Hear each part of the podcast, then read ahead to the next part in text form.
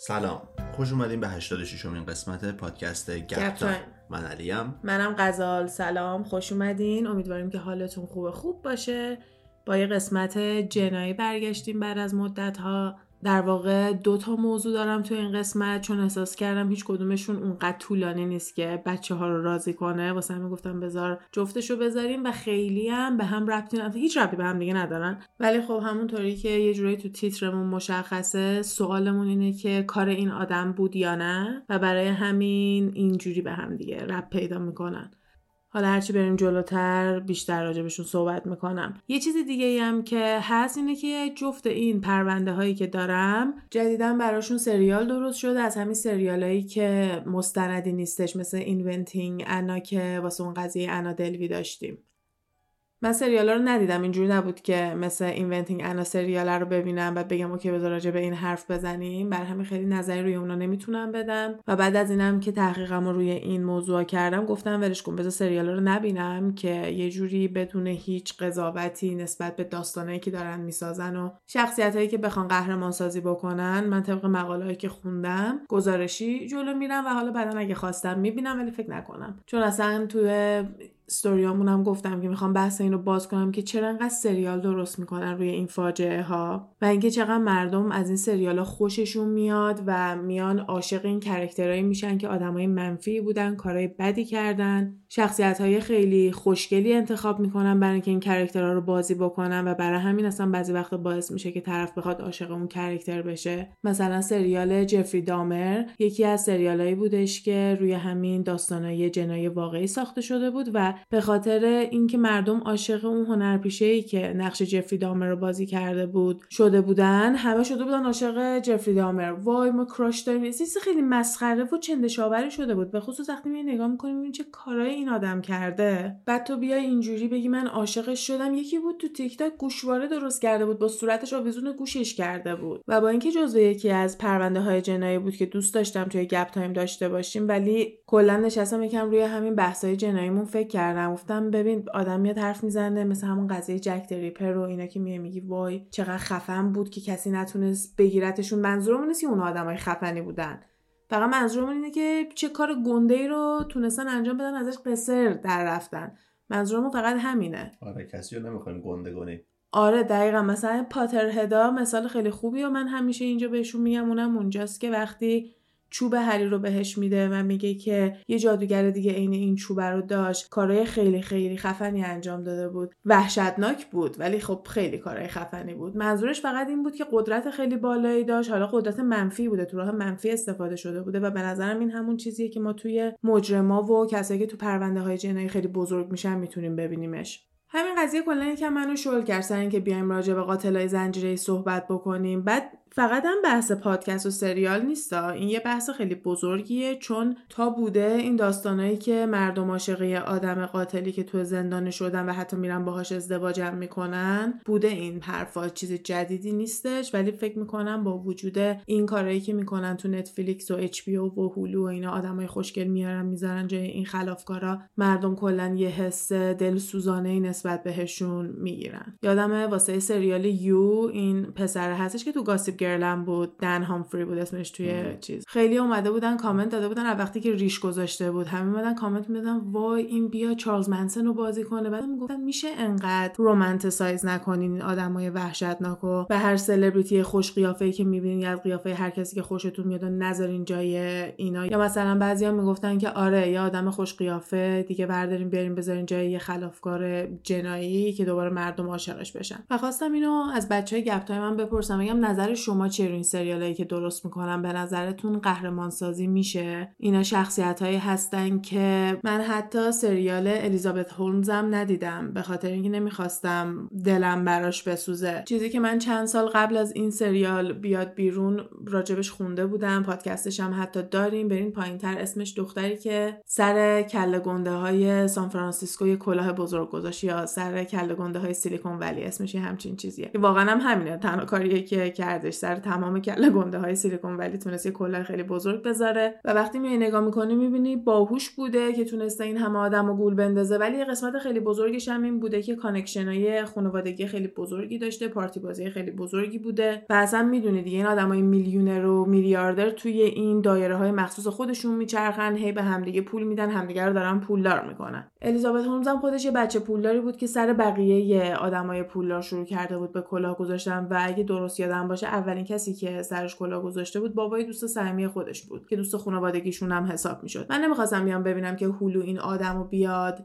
خیلی مظلوم نشونم بده که من بخواد دلم براش بسوزه و مطمئنم نبودم که بخواد این اتفاق بیفته یا نه، واسه همین گفتم ولش کن، بذار من دیگه این سریال اینجوری رو نگاه نکنم. ولی یه چیزی که سریال این پرونده‌ای که امروز میخوام اول باهاش شروع بکنم و جالب میکنه اینه که همزمان همین الان دو تا سریال اومده بیرون، یکیشو هولو درست کرده و یکیشو اچ پی او. از دیدهای متفاوتیه؟ نه، دقیقاً همون داستانه. اسم یکیش کندیه که اسم همین آدمی هستش که قراره بریم راجبش صحبت کنیم. اسم اون یکی Love and Death هست که از روی کتابی فکر کنم درست شده که راجب این قضیه نوشتن. اونی که توی هولو هستش و جسیکا بیل داره نقش کندی رو بازی میکنه که نقش اصلی هستش. اونی که توی اچ پی او مال الیزابت اولسن هست، خواهر دوقلوهای اولسن. و خیلی چیزی که جالبش میکنه اینه که مردم میتونن دو تا برداشت مختلفو یه جورایی نگاه کنن ولی از همون زاویه است، یعنی حتی میان دیالوگا رو کنار هم میذارن، عین همه اون قسمتایی که خیلی مهمه و مردم میدونن که چی شده.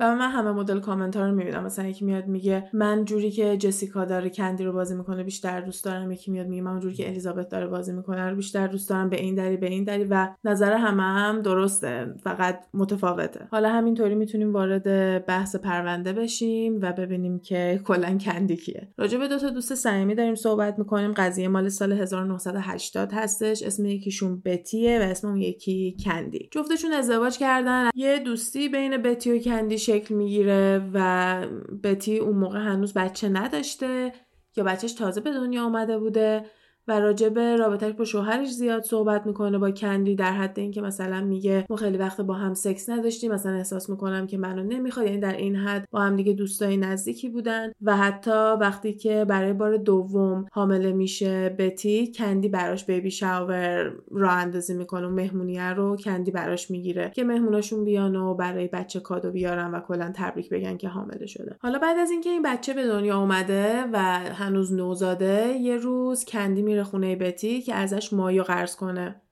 برای بچهشون مایو میخواستن و شوهر بتی هم مسافرت بوده. میرن میشینن با همدیگه صحبت کردن و خیلی رک و مستقیم بتی از کندی میپرسه که تو داری با شوهر من میخوابی؟ با شوهر من رابطه داری؟ کندی اینجا برمیگرده میگه آره ولی خیلی وقت پیش بود. جفت سریالا این قسمت ها اینه هم درست کرده بودن که اینجا بتی بلند میشه میره توی یه اتاق دیگه و وقتی که برمیگرده یه تبر دستشه. کندی هم متوجه میشه که چه خبره، سعی میکنه که آرومش بکنه و ظاهرا اون لحظه‌ای که برمیگرده بهش میگه که I'm sorry، مثلا بهش میگه ببخشید که این اتفاق افتاده، اون موقع است که بتی رو عصبانی میکنه و انگار قاطی کرده دیگه بتی و موقعی کندی قاطی میکنه که توی این کشمکشایی که با هم دیگه دارن سر تبره، مثلا اینکه بتی که بهش میگه شش، که کندی گفته یاد موقعی مینداختش که بچه بوده و مامانش وقتی دستش عصبانی بوده اون شکلی باهاش صحبت میکرده که از نظر روحی باعث شده کندی بزنه سیم آخر و تبر رو میگیره دستش. 41 بار بتی رو میزنه.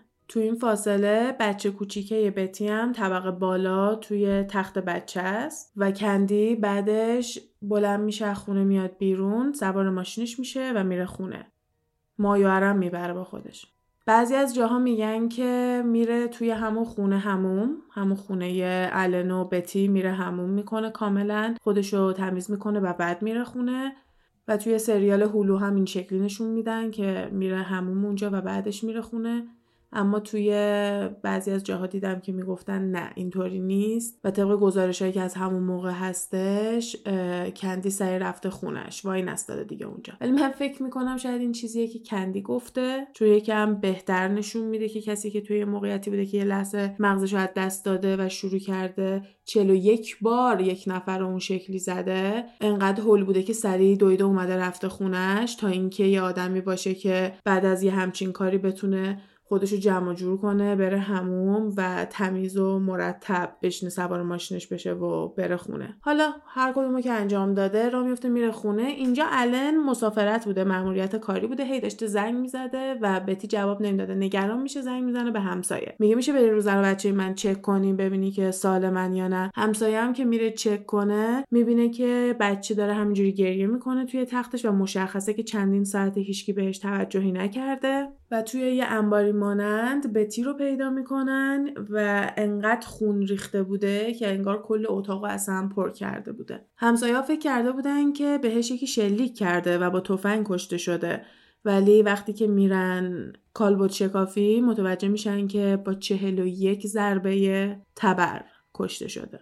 پلیس مثل اینکه سر صحنه جرم یه سری ردپای خونی هم پیدا کرده بوده و وقتی که اینو توی اخبار میگن مثل اینکه کندی میره و کتونیاش رو شرد میکنه، اینجوری قشنگ پاره پاره میکنه، قیچی قیچی میکنه، میزنه میره. گفتم زده سوزوندتش. طبق معمول اینجور مواقع اول از همه به شوهرش شک کرده بودن، ولی شوهرش واقعا توی اون ایالت نبوده، برای همین مدرک محکمیه دیگه، علبای میگن داشته، یه علبای محکم داشته، یعنی قشنگ میتونسته ثابت کنه که موقعی که اون اتفاق افتاده اون جرم رخ داده این اونجا نبوده. ولی یه اعترافی که به پلیس میکنه اینه که با کندی یه افر داشته، یعنی یه رابطه‌ای با هم دیگه داشتن واسه یه مدت خیلی طولانی و فقط از وقتی که زنش برای بار دوم حامله میشه اینو قطع میکنن. یکی از ویدئوهایی که واسه این دیدم واسه یه دکتر روانشناس هستش به اسم دکتر تاد و روی کیسای جنایی کلا روی کیسای ترو کرایم میاد ویدئو درست میکنه و از جنبه‌های روانشناسی صحبت میکنه. همیشه هم تاکید میکنه که بیشتر داره نظرشو میده و اینجوری نیست که نسخه بپیچه.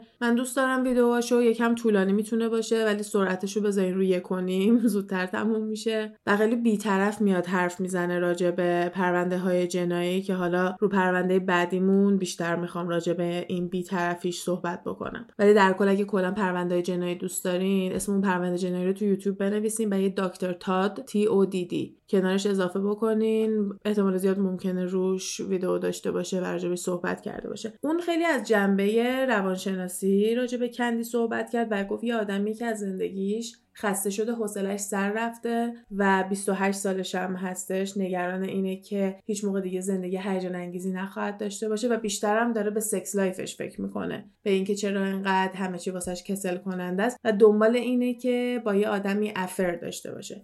کلمه افر من نمیتونم عین همونو تو فارسی پیدا کنم، واسه همین افر رو توضیح میدم که به معنی خیانت کردن توی رابطه طولانی مدت مثل ازدواج و یا کلا هر رابطه طولانی مدتی که بین دو نفر میتونه باشه، چه یه نفر از این آدم‌ها خیانت بکنه چه جفتشون، معمولا بهش میگن افر. الان اینجا برمیگرده به پلیس اعتراف میکنه، میگه که من با کندی افر داشتم و پلیس هم اینجا شروع میکنه کلا یه آدم جدید پیدا میکنه دیگه. میرن نگاه میکنن میبینن که کندی میخوره به همه چی، کندی رو میگیرن و اونم همه چی رو اعتراف میکنه و میگه که دفاع از خودش بوده چون بتی داشته با تبر میمده سمتش و تنها کاری که باید میکرده این بوده که از خودش دفاع کنه و این نقل قول ازش خوندم که گفته فقط آوردم بالا و شروع کردم زدن تبر رو، منظورش 41 بار تاکید میکنه، 30 بار تاکید کردم، 41 بار تاکید کردم. ببین زاویه‌های مختلفی تو این قضیه میتونه بیاد بیرون، به خصوص مثلا همین اچ پی او هم اسمش Love and Death هستش، فاز اینو دارن میذارن که این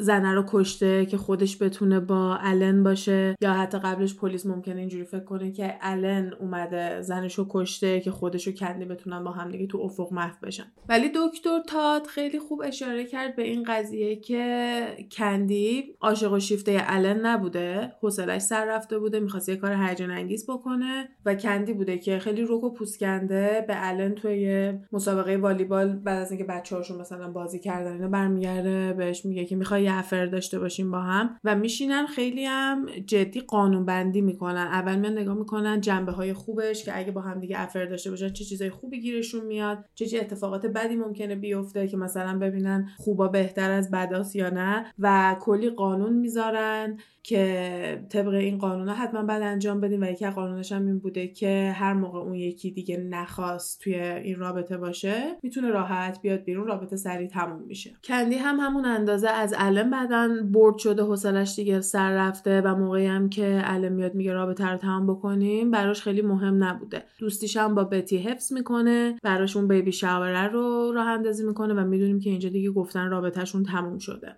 ولی اینا حرفاییه که هیرسه دیگه، گفتن، منم شنیدم، خوندم، حالا چند بار ادیت شده، الانم دارم برای شما تعریف میکنم. حالا کندی میاد اینا رو تعریف میکنه و یه جنبه مثبتی هم که داشته این بوده که اصلا داستانشو عوض نمیکنه. دیدی اینجور موقع ها تو اعترافا هر بار طرف میاد یه چیزی میگه بعد میگه نه منظورم این بود که این بار اینجوری بود، بعدم هی میتونن گیرش بندازن. کندی اینطوری نبوده، تنها داستانی که همون اول تعریف کرده بوده تا آخر همونو میگه، پای حرفش وای میسته. و اون تبر مال آلن بوده و آلن گفته بوده که توی گاراژش بوده، که دوباره دو حالت داره. تا میتونی بیا اینجوری نگاه کنی که آلن به کندی گفته بوده که کجا تبر داره که بتونه بره برداره زنشو بکشه، یا یعنی اینکه میتونی بیا بگی چون اون تبر مال آلن بوده بتی میدونسته کجاست و رفته تبر رو آورده و اینجوری بوده که کندی اصلا دستش به اون تبر رسیده. راستی کندی اینجا انگشت پاشم قطع شده یه مقداری ازش با تبر. دیگه اینا اطلاعاتیه که دادگاه داره و اعضای جوری دارن که سری میان جواب میدن. خیلی کیس طولانی نبوده، خیلی کیس بزرگی شده بوده. اون موقع از این پرونده های خیلی پرتوجهی بوده که خیلی وایرال میشن. مشخصه دیگه الان براش دعوا بوده که کی زودتر سریالش رو درست بکنه. ولی من نتونستم از خود دادگاه زیاد فوتج پیدا کنم، در واقع هیچی پیدا نکردم. چیزایی که پیدا میکردم موقعیه که دارن طرفو میبرن تو دادگاه یا یه سری ویدئوهای جستگو ریخته این شکلی بودش. مثلا پرونده بعدیمون کلیپای زیادی از توی دادگاه میتونی پیدا کنی، اما برای این خیلی دسترسی بهش نداشتم. شاید هم واسه این بوده که خیلی سال قبل اتفاق افتاده. حالا توی ماه جون بتی کشته میشه و 30 اکتبر همون سال 1980 جوری میاد میگه که کندی مقصر نیست. Not guilty. چون که دفاع شخصی بوده، داشته از خودش مواظبت میکرده، چاره دیگه ای نداشته. مردم خیلی عصبانی شده بودن وقتی این اومد بیرون. ما کلا پرونده های زیادی داشتیم که دیدیم آخرش مردم خیلی عصبانی میشن از دست تصمیمی که جوری میگیره. یکی سر کیسی آنتونی بود، یکی هم سر این قضیه هستش. و در کنار اینا تگزاسی قانونی داره به اسم Stand Your Ground و این قانون اینجوریه که اگه توی موقعیتی قرار گرفتی که جونت در خطره و احساس خطر میکنی تو میتونی در حد کشت طرفو بزنی. یعنی حتی میتونی از قتل استفاده کنی برای اینکه خودتو از اون موقعیت در بیاری و یه قانونیه که توی تگزاس هست. از اونم استفاده کرده بودن برای دفاع کردن از کندی و گفته بودن که مقصر نیست. چرا مردم فکر میکردن مقصره؟ به خاطر اینکه دفاع اینجوریه که تو طرفو بزنی، وقتی که میفته فرار کنی بدوی بیای بیرون. این وایساده 41 بار ضربه زده. و یه کار دیگه هم که کرده اینه که چرا پشت بندی زنگ نزدی به پلیس؟ موقع هایی که توی دفاع از خودش آدم مجرم به قتل میشه سری زنگ میزنه به پلیس و میگه که چی شده، پلیس میاد و همه اتفاقا از همونجا تموم میشه. خیلی هم برای خود کندی بهتره که خودش زنگ زده باشه به پلیس. و از همه بزرگتر اینه که تو چرا یه بچه رو ول کردی و از خونه اومدی بیرون. و اینکه یه نوزاد رو ول کرده رفته خیلی راجع به شخصیت کندی میتونه صحبت کنه که هیچ نگرانی برای اون بچه نداشته. و برای همینم هست که فکر میکنم قضیه این که اونجا هموم کرده یا نه میتونه یه بحث بزرگی باشه. و حتی همین که کتونیاش هم تیکه پاره کرده، تو یه همچین قتلی اومدی انجام دادی و فکر کردی میتونی قصر در بری. اینا جزء چیزاییه که هم میتونه از شخصیت کندی به ما بگه و هم در ادامه این شخصیتش میتونه به ما نشون بده که عمدن این کار انجام داده یا نه. یه چیزی که فکر کنم همه میتونستن روش تصمیم بگیرن اینه که این برنامه‌ریزی شده نبوده. یه موقع هستش که یه قتلی عمدیه، طرف نشسته برنامه‌ریزی کرده که چجوری بیاد یکی رو بکشه. یه موقع هم هستش که خیلی غیر عمدی ممکنه اتفاق بیفته. یه موقع هم مثل این قضیه کندی کلاً به خاطر دفاع کردن از خودش بوده. کندی بعدن اسمشو عوض میکنه، 4 سال بعد از شوهرش جدا میشه که این هم یه قسمت دیگه است که بعضیا کامنت داده بودن که باورشون نمیشه شوهرش 4 سال با یه همچین قاتلی هنوز زندگی کرده و چجوری یه همچین آدمی داره راست راه میره. فامیلیش هم عوض کرده، داره توی جورجیا به عنوان روانشناس فعالیت میکنه. فکر کنم روانشناس درست نباشه، بیشتر حالت کانسلر داره، نه در واقع تراپی انجام میده. پزشک نیست ولی آره جزو کساییه که تراپی و اینا میاد انجام میده. 41 بار تکرار کنم. چی بگم؟ حالا اینجاست که سوالی که توی تیتر هست و بعد بپرسیم did she do it عمدن انجام داده به نظرتون؟ کار کندی بوده، حقش بوده که بره زندان، حقش بوده مجازات بشه، یا واقعا به همین بیگناهی هستش که داره تعریف میکنه؟ یه شیطنتی کرده با شوهر دوستش، بعدنم تموم شده بوده، رفته خونهش، اونم ازش پرسیده، اینم رو که پوسکنده جواب داده. میتونسته دروغ بگه، میتونسته بپیچونه، ولی معمولا اینجور مواقع میگن اگه یه نفر مستقیمی همچین سوالی از یکی میپرسه جوابشو میدونه و فقط میخواد مطمئن بشه و یا میخواد خود اون آدم بگه که آره من این کارو کردم.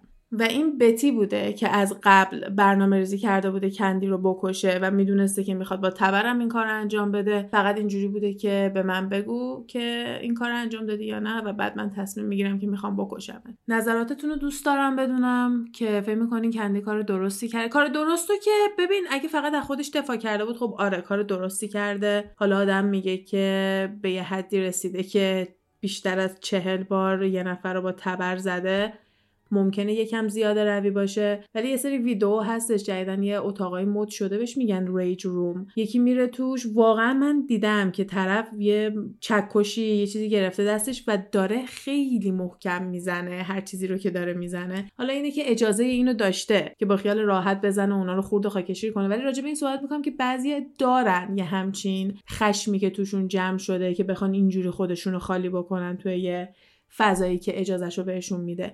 اینم توی موقعیتی قرار گرفته بوده که میتونسته این کار انجام بده و واقعاً با اون تبر خشمشو خالی کرده. طبق گفته خودشم فقط تبر رو آورده بالا و شروع کرده زدن، خیلی بهش فکر نکرده. سریالش هم اگه دیدی نظراتتون رو بیاین بگین. حالا چند تا از بچه‌ها دارن میگن که دوست داشتن یا نه و کدومو بیشتر دوست داشتن.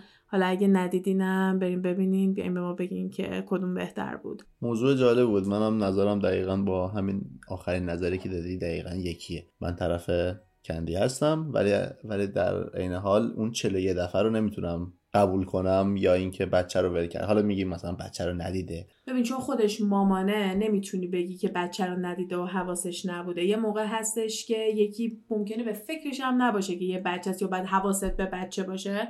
من کاملا میتونستم طرفش رو بگیرم اگه خودش بچه نداشت، میگفتم آقا همه اولین فکرشون نمیره به این که بچه کجاست، سری دویده رفته. ولی این آدمیه که خودش مادره و میدونسته که این یه نوزادی داره تو خونه و به احتمال زیاد صدای گریه نوزادم شنیده بعد از اون همه سر و صدا. آره. ولی تصمیم گرفته که پشتشو بکنه و بره.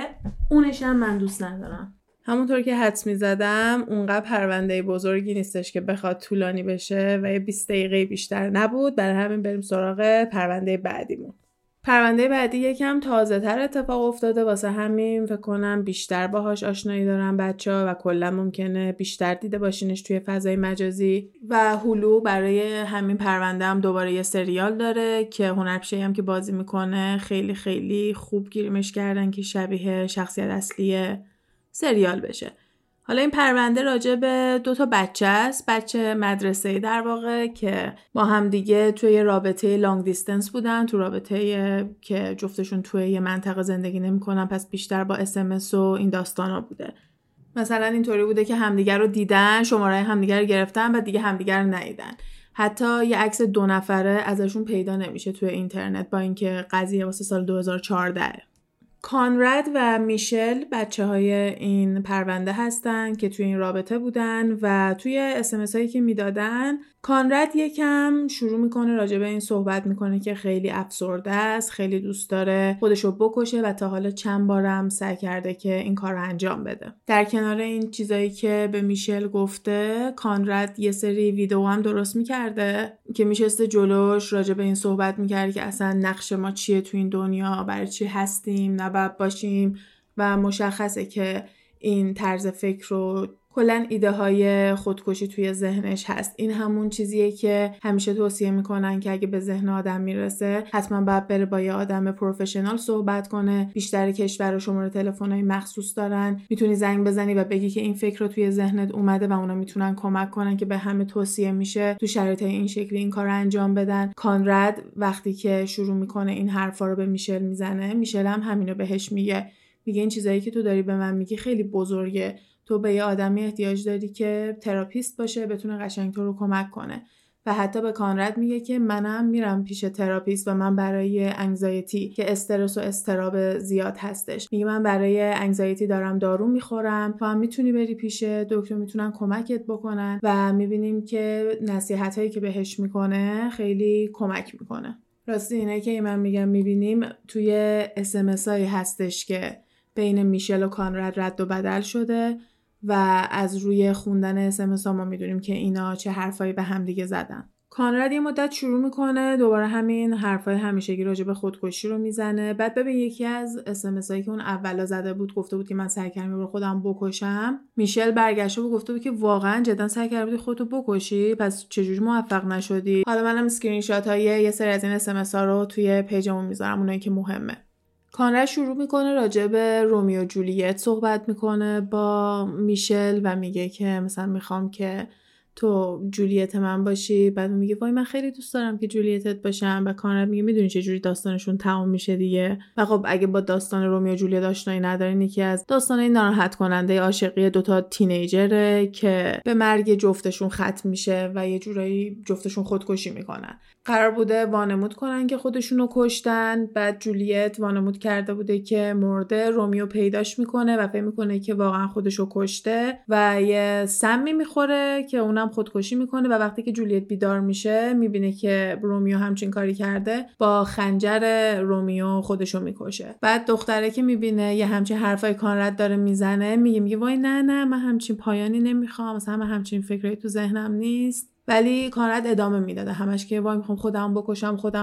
یهو میبینیم میشل به جای اینکه برگرده بهش بگه کمک بگیر برو تراپی با یکی صحبت کن، برمیگره بهش میگه خب خودتو بکش. چرا نمیکشی؟ چرا فقط راجبش داری حرف میزنی؟ مثل اینکه کانراد چند بار تا دم خودکشی رفته و مثلا به میشل هم گفته بوده که من خودمو دارم میکشم امروز، بعد 2 روز بعد دوباره میومده بهش زنگ می‌زده که وای من خودمو نکشتم. حالا مثلا فرداش میومده تکست میداده که من خودمو نکشتم. و بعضیا میگن که این باعث شده بوده که میشل از نظر روحی روانی اونم تحت تاثیر قرار بگیره که دم به دقیقه یه نفر هی داره بهش میگه من خودمو کشتم، وای نه نکشتم. و دیگه زده بوده سیم آخر و شروع میکنه انگار به چالش کشیدن کانراد که آره برو خودتو بکش. و اصلا شروع میکنه راجع به اینکه کانراد چجوری خودشو بکشه صحبت میکنه. میشل برمیگره به کانراد میگه من سرچ کردم، تو بعد از کربن مونوکسید پویزنینگ، یعنی اینکه با کربن مونوکسید خودشو مسموم بکنه، استفاده کنی. میتونی توی گاراژ ماشینتو روشن کنی، خوابت میبره، بعدم همونجا کشته میشی. و برمیگرد میگه نه میتونم، یه دستگاهی داره، نمیدونم دقیقاً چه دستگاهیه که بخوام ترجمهش بکنم، ولی یه چیزیه که میتونه تو فضای بسته ماشینش روشنش کنه و گاز کربن مونوکسید توی ماشینش خفش کنه. رانندگی میکنه میره توی یه پارکینگ خالی که توی آمریکا خیلی راحت پیدا میشه، پارکینگایی که هیچکی توش نباشه و یکی بره یه گوشه‌اش پارک کنه. این پارکینگ یه فروشگاه به اسم کیمارت بوده که الانم بسته شده و این میره یه گوشه اون پارکینگ پارک میکنه و شروع میکنه به میشل میگه که اوکی پارک کردم، این جنراتور، این دستگاه رو هم توی ماشین دارم، فکر میکنم داره کار میکنه. میشل هم همش داره بهش میگه همینه، بشین، بمون، پیاده نشو. خیلی هم داره تشویقش میکنه که ادامه بده به این کارت. و یکم بعد از این قضیه وقتی که تلفناش و اینجور چیزا رو جواب نمیده کانراد، SMS میده به خواهرش، به خواهر کانراد. حالا نمیدونم زنگ میزنه بهش یا SMS میده، ولی زنگ میزنه میگه میدونی داداشت کجاست، میدونی چه خبره. بعد اون روز کانراد با مامانش و خواهرش و اینا رفته بودن یه پیکنیک کنار ساحل، یه روز خیلی خفنی رو با هم دیگه گذرونده بودن و کانراد به مامانش میگه که دارم میرم خونه دوستم واسه شام، خدافظی میکنه و از خونه میره بیرون. دیگه بعد از اون کانرادو ندیده بودن. وقتی که زنگ میزنه به خواهرش، اینا هم مثلا شروع میکنن دنبال کانراد گشتن و ماشینش رو پیدا میکنن، میبینن که توی ماشین کشته شده. کانراد یکم رفتارش بعد از طلاق مامان باباش تغییر کرده بوده و یه سری تلاش واسه خودکشی هم قبلا داشته. اون ویدیوهایی هم که گفتم درست کرده قابل دسترس مردم تونسته بودن ببینن و همه اینا باعث میشد که این پرونده خودکشی خیلی قابل باور باشه و زیاد جستجویی نخواد. میشل سر کلش پیدا میشه موقع عزاداری و مراسم ختم و این داستانا، به عنوان اینکه من دوست دختر کانراد بودم، عاشقش بودم، چقدر ناراحتم، همیشه دلم براش تنگ میشه و حتی به اسم کانراد یه مراسم خیریه مانندم درست میکنن واسه بازی سافتبال که توی فیسبوک میذارتش. و بعد از اینکه آدمای مختلفی اومده بودن توی اون گروه فیسبوک عضو شده بودن، برای یکی از دوستاش فرستاده بود که وای این همه آدم عضو شدن، من معروف شدم. از نظر زمانی 13 جولای 2014 کانراد خودشو کشته، 13 سپتامبر 2014 این بازی سافتبالشون بوده، بازی خیریه. 14 سپتامبر فرداش یه SMS از سمت میشل رفته به گوشی کانراد که داره بهش میگه دلم برات تنگ شده، ما به خاطر تو تونستیم انقدر پول برای خیریه جمع کنیم و این داستانا. این SMS از فکر کنم که باعث میشه توجه بره به گوشی کانراد و به SMS هایی که توش هست و میرن تمام SMS هایی که بین میشل و کانراد بوده رو پرینت میکنن و میخونن و تازه اینجاست که متوجه میشن میشل چجوری داشته کانراد رو هول میداده به سمت اینکه خودشو بکشه، در حد اینکه حتی قشنگ بهش علنا مرحله مرحله گفته چیکار کنه و چجوری خودشو بکشه. 2 اکتبر میان میشل رو میبرن و ازش سوال میپرسن. پشبند این که این سوال پیچار میکنن بازجویی. میان بازجوییش میکنن و وقتی که میاد بیرون برمیداره یه SMS میده به دوستش، میگه وای فکر کنم من دارم میرم زندان، اینا به خاطر کانراد دارن از من سوال میپرسن. کانراد از ماشین اومده بود بیرون، به من زنگ زد گفت داره جواب میده، منم ترسیدم از ماشین اومدم بیرون و من مجبورش کردم که دوباره بره توی ماشین. من بهش گفتم برگرد برو توی ماشین، من مقصرم. و این SMSیه که میشل فرستاده به دوستش. این چیزی که تو هیچ کدوم از SMS ها نبود، یعنی تو هیچ کدوم از SMS ها ما ندیدیم که میشل کانراد رو مجبور کنه که برگرده توی ماشین، ولی پای تلفن بهش گفته بوده و فکر کنین بچه دیده نفس نمیتونه بکشه، در ماشین رو وا کرده اومده بیرون، به این زنگ زده. این به جای اینکه زنگ بزنه به مامانش، به خواهرش، به پلیس، به یکی زنگ بزنه که بره اینو کمک کنه، بوده برو تو ماشین، برگرد برو توی ماشین. 5 فوریه به جرم قتل غیر تسکیر میشه. اون وثیقه‌ای که تعیین میکنن، اون بیل، همون پولی که میدی طرفو بتونی از توی زندان بیاری بیرون، $2500 بوده که خیلی پول زیادی نیست وقتی که اون مجرم خیلی آدم خطرناکی باشه و یا گناه و خلافش خیلی گنده باشه، نمیذارن بیاد بیرون یا سعی میکنن سخت کنن بیرون اومدنشو و این وثیقه رو خیلی زیاد میذارن. کیس میشل میشه آدم خطرناکی نبوده، واسه همین اومده بیرون راحت، فقط اجازه اینکه بتونه کامل از گوشیش استفاده کنه رو نداشته. فقط میتونسته به مادر پدرش SMS بده و از هیچ فضای مجازی هم نمیتونسته استفاده کنه. 24 آگست تیم دفاعی میشل میاد به دادگاه میگه که این پرونده رو بندازیم بیرون. این یه چیز خیلی نرمالیه وقتی که پرونده ها میخوان برن به دادگاه و وکیل سعی میکنه بیاد بگه که این کیس انقدر محکم نیست که بخواد برسه به یه محاکمه بزرگ و بخواد به دادگاه بزرگی برسه، بندازیم بیرون، انقدر چیز بزرگی نیست، خود قاضی میتونه تصمیم بگیره. ولی قاضی میاد میگه که 22 سپتامبر یک ماه بعدش میاد میگه نه، چون گفته برگرد برو توی ماشین، باید بیاد و این محاکمه بشه. 5 جون گروه دفاعی این دختر کار جالبی میکنن و اونم اینه که میگن ما جوری نمیخوایم. داشتن یه محاکمه، داشتن یه ترایل با حضور جوری یه حقیه که هر سیتیزنی داره، یه حق کانستیتیوشناله، یعنی توی قانون اساسیه، ولی میتونی بگی که من این حقو نمیخوام. مثل همین که وقتی یه مجرمو میگیرن میگن حق اینو داری که یه وکیل داشته باشی، میتونه بیاد بگه من این حقو نمیخوام، من وکیل نمیخوام. پشبندش همین ترایل شروع میشه، تاریخ 6 جون، 13 جون تموم میشه. یه ترایل یه هفته‌ای بوده و 3 روز بعد قاضی میاد میگه که مقصره، ولی فقط به خاطر اینکه گفته برگرد برو توی ماشین. به خاطر هیچ کدوم از چیزای دیگه مقصر نیست. یعنی فکر نمی‌کنن اون اس ام اس هایی که فرستاده و تشویقش کرده که بره توی ماشین چیزی بوده که میشل قاتل بکنه، ولی اینکه بعد از اینکه این اومده بیرون این مستقیم بهش گفته که بره بشینه تو ماشین، چیزیه که مقصرش میکنه. 20 و چند ماه بیشتر بهش زندان نمیدن، بیشترش هم ساسپند میکنن، فقط نصفشو باید بره. و انقدر هم رفتارش خوب بوده اومده بیرون، همین خیلی وقت بکنم 2020 اومده بیرون. این هم دوباره یه پرونده‌ای بود که اون سوال آخرش میاره که آیا این آدم مقصره یا میشه بهش حق داد. مثلا همون سوالی که راجع به کندی هم پرسیدیم، میشه به کندی حق داد یا نه. الان میشه به میشل حق داد یا نه. میشه بگیم فقط یه اشتباهی بوده که به عنوان یه تینیجر انجام داده، به خصوص اینکه تیم دفاعیش حتی مدارک پزشکی و کلا چیزای روانشناسی هم آورده بودن وسط و گفته بودن که میشل توی این رابطه‌ای که داشته با کانراد یه تیکه داروهاش عوض شده و موقعی که داروها عوض میشه به خصوص تو کیسای ضد افسردگی و چیزای مشابه رو هر کسی تاثیر متفاوتی داره و همون اول ممکنه اون شخص طول بکشه تا بتونه اجاست بکنه و بهشون عادت کنه. برای همین یکم تونستن از اون استفاده کنن که رفتارش اگه یهو تغییر کرده و فازش از این که به کانراد بگه برو پیش تراپیست تبدیل شده به این که پاشو برو خودتو بکش، میتونسته به خاطر این چیزا هم باشه. شخصا فکر میکنم این از اون پرونده هاییه که وکیل خوب و هر کی که داشته میتونسته برنده شه. اینجا وکیل میشل خیلی وکیل بهتری بوده. حالا من همه خورده ریزه ها رو نمیخواستم بگم، ولی وسطش اتفاقای زیادی میفته. مثلا یه تیکه این وسط میان گیر میدن که فهمیدم میشل زیر یه اسمی اکانت توییتر باز کرده که مثلا وکیلش میگه نه اصلا اینا مسخره است، ابسرد، چرت و پرت، ولش کنین. و به نظرم این تصمیم که جوری نباشه خیلی تصمیم خوبی بوده. ببین یه کیسیه که جوری احساساتی میشه. دقیقاً اومدم بگم احساساتی بودن آدم‌ها توی این یه دونه به ضررشون تموم می‌شده.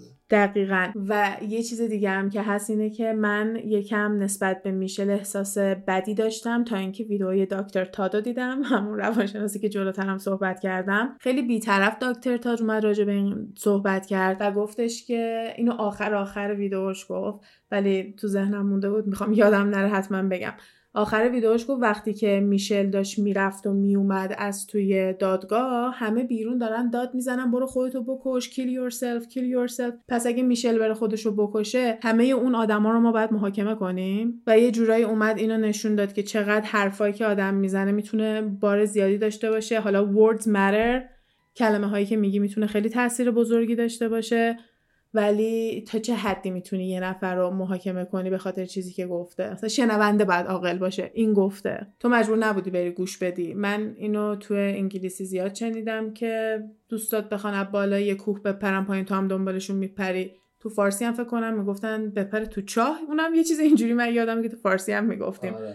که تو همه زبونا یه مدلش هست. حالا اگه همه دوستات برن تو هم میخوای دنبالشون بری، اینم یه چیز اونطوریه که حالا چون یه نفر بهت گفته تو چرا انجام دادی. از یه طرفم شخصیت میشل رو میاد به ما نشون میده و اون چیزیه که روی جوری میتونسته تاثیر بذاره که همین داستان اینه که تو چجوری دلت اومده به یه بچه‌ای که میدونستی به کمک احتیاج داره یه همچین چیزی بگی. راستی کانراد هم درسش خوب بوده، هم گواهینامه قایقرانی و کشتیرانی همچین چیزی گرفته بوده و میگفته کپتن شدم. خودش توی ویدیوش میگه خیلی باعث افتخاره که من تو سن به این پایینه تونستم کپتن بشم. و به نظر میاد که انگیزه هم داشته برای زندگی و همین که انقدر خودکشی میترسیده اما ماشین پیاده شده، اینا همه cry for help، همه یه تلاشی بوده، یه گریه بوده واسه این که بخواد یکی کمکش کنه و واسه یه آدم بدی به نظرم درد دل کرده. برای آدم اشتباهی اومده درد دل کرده، برای یکی که بتونه جدی کمکش کنه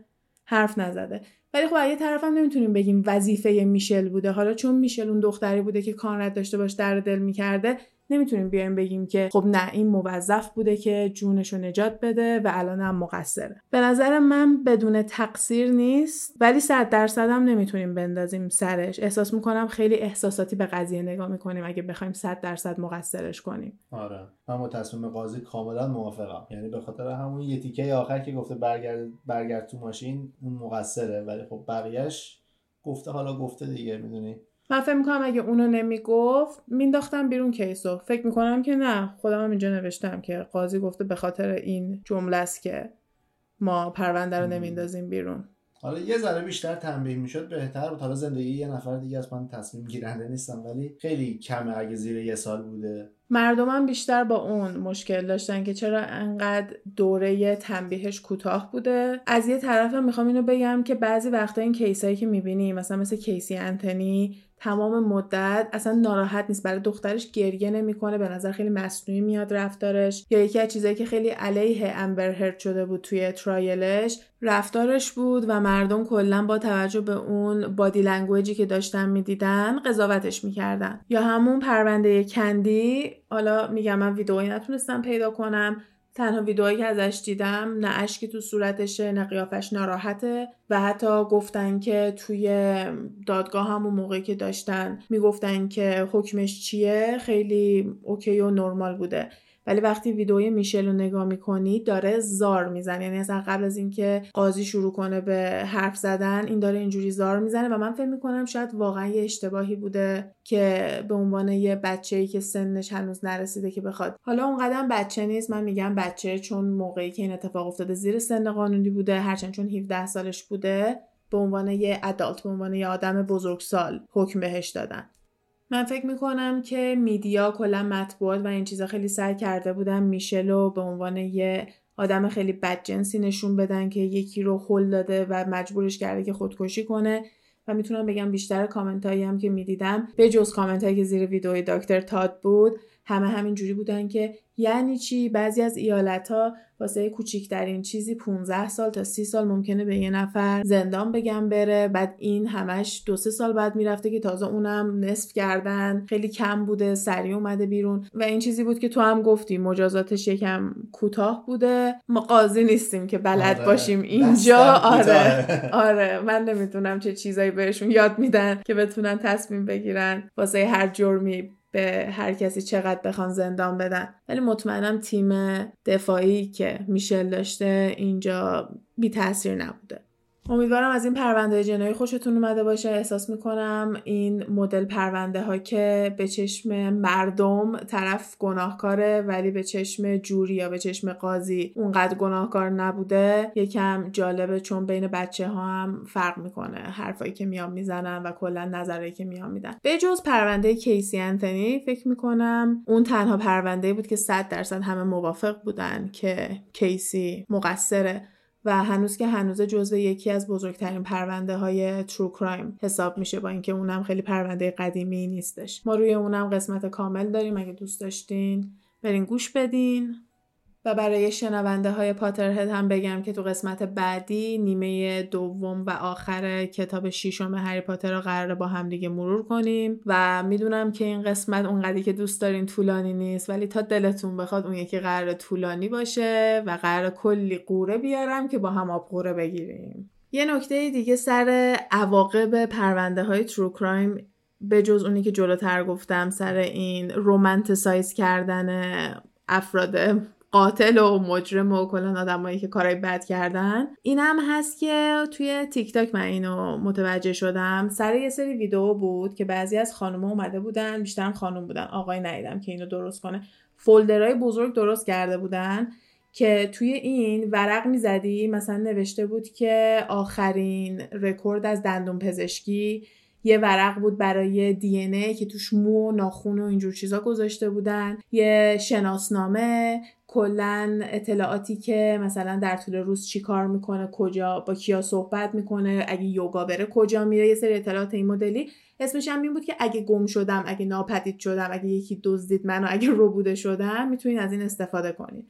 یا یه سری ویدیو بود که نشون میداد طرف که تو اوبر نشسته، بعد داره یه تیکه از موشو میچسبونه کناره های ماشین و میگه هر موقع که میرم تو اوبر این کارو میکنم، چرا که اگه یه موقع گم و گور شده، اگه یکی تو اوبر دزدیدش، بتونن دی ان ایش از تو ماشین پیدا کنن، بفهمن که مثلا تو ماشین یارو بوده. یه سری روانشناس اومدن این ویدیوها رو اینجوری روش میای صحبت میکنی کنارش، اومدن اینا رو گذاشتن. گفتم ببین توی کلاسامون ما راجع به این حرف میزنیم که بعضیا میان و به حدی میرسن که دوست دارن ربوده بشن، دوست دارن یه اتفاق اینجوری براشون بیفته، انگار دارن اصلا منیفستش میکنن و میگو مثلا این یه بخشی هستش که ما روی اینجور چیزا میخونیم و آدمایی هستن که یه جورایی ته دلشون میخوان که گیر بیافتن و برای همینم هستش که میان اخبارهای این شکلی رو خیلی دنبال میکنن و اینجوریه که اینم دوباره رومانتیسایز میکنن یه ایده‌ای که وای مثلا بیاد یکی منو بگیره،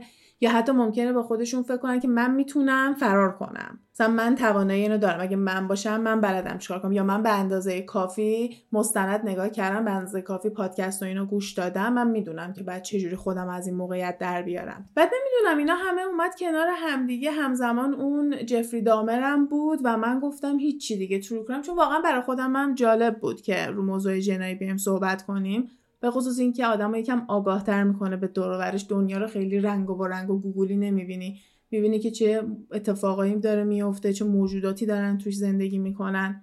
و حالا نمیدونم بخوایم بگیم کندی یا میشل جزو این موجودات خیلی خطرناک قرار میگیرن یا نه، برای همینم اومدم واسه این موضوع انتخاب کردم. گفتم اونقدی خطرناک به نظر نمیرسن، جفتشون دارن زندگیشون رو میکنن بعد از اینکه این اتفاق افتاده. و یه جورایی بحث تو زندان انداختن یه آدم اینجوریه که آیا این مانع خطر میشه برای بقیه کسایی که توی جامعه هستن، توی اجتماع هستن؟ اگه آره، بعد بذاریمش تو زندان تا اینکه بقیه رو مورد خطر قرار نده. و ما هم اگه بخوایم بی‌طرف و مثلا مخاطب به پرونده ها نگاه کنیم، بعد بیم همینجوری بگیم که الان کندی و میشل به عنوان یه خطر به جامعه هستن. من کندی رو یه جورایی فکر میکنم آره، میگم حالا زندانیش نکردن و هر چیزی، ولی حداقل اجازه نمیدادین که تراپیست بشه. من اصلا یادم به اون نبود. آره، یکم این قسمتش برای من آزاردهنده است و به نظر میاد که بیشتر مردم تو کامنت ها به این شکایت میکردن که فکر کن یکی داره از یه آدمی تراپی میگیره و داره نصیحت میشنوه و بعدن میفهمه که این با شوهر دوست صمیمیش خیانت کردن، هم به شوهر خودش و هم به دوست صمیمیش، و بعدن هم با تبر 41 بار ضربه زده به اون آدم، بعدم اومده داره یه جای دیگه زندگیشو میکنه و الان داره به تو میگه چجوری زندگی تو کنی. و واسه همین به این نتیجه میرسم که من خیلی مطمئن نیستم، هم بهتر که من قاضی نشدم و فکرم نمی‌کنم هیچ وقت بخوام تو جوری باشم. احساس میکنم که یکی از سردرد آورترین کارهایی باشه که آدم بتونه انجام بده، به خصوص اینکه پرونده‌های این شکلی خیلی وارد جزئیات میشن، چیزایی که به جوری نشون میدن ممکنه نصفش رو حتی به مردم نشون ندن، به خصوص توی این پرونده‌هایی که ممکنه پابلیک باشه و همه میتونن دنبال کنن. برای همین یه وظیفه خیلی سنگینیه، اما خب وظیفه هر شهروندیه دیگه، که اونش هم جالبه. حالا شما هم بیاین نظراتتون رو به ما بگین و اگه سریالای اینجوری که از داستانای واقعی درست میشه دوست دارین. الان با 3 تا سریال جدیدم آشنا شدین که اسم این سریالا رو هم تو پستی که واسه این قسمت بذارم تو پیجمون میذارم. اینستاگراممون گپ تایم پاد هستش و میتونین اونجا ما رو دنبال کنین تا بیشتر بتونیم با هم گپ بزنیم. و از هر جایی که دارین این پادکست رو گوش میدین میتونین فالو، سابسکرایب، کامنت، لایک و کلی کار اینجوری کنین که به چنل گپ تایم هم یه انرژی بدین. همین دیگه، مرسی که تا اینجا گوش دادین، امیدواریم که خوشتون اومده باشه و تا قسمت بعدی فعلا خداحافظ. حرفایی که اینجا زده میشه فقط جنبه فان و تفریحی داره و قصد ضرر و صدمه به هیچ شرکت و کمپانی نیست. تمامی این گفته ها از جمع‌آوری‌های مختلف از فضای مجازی هستش که با مکالمه‌های علی و غزال با شما تقسیم میشه. مرسی.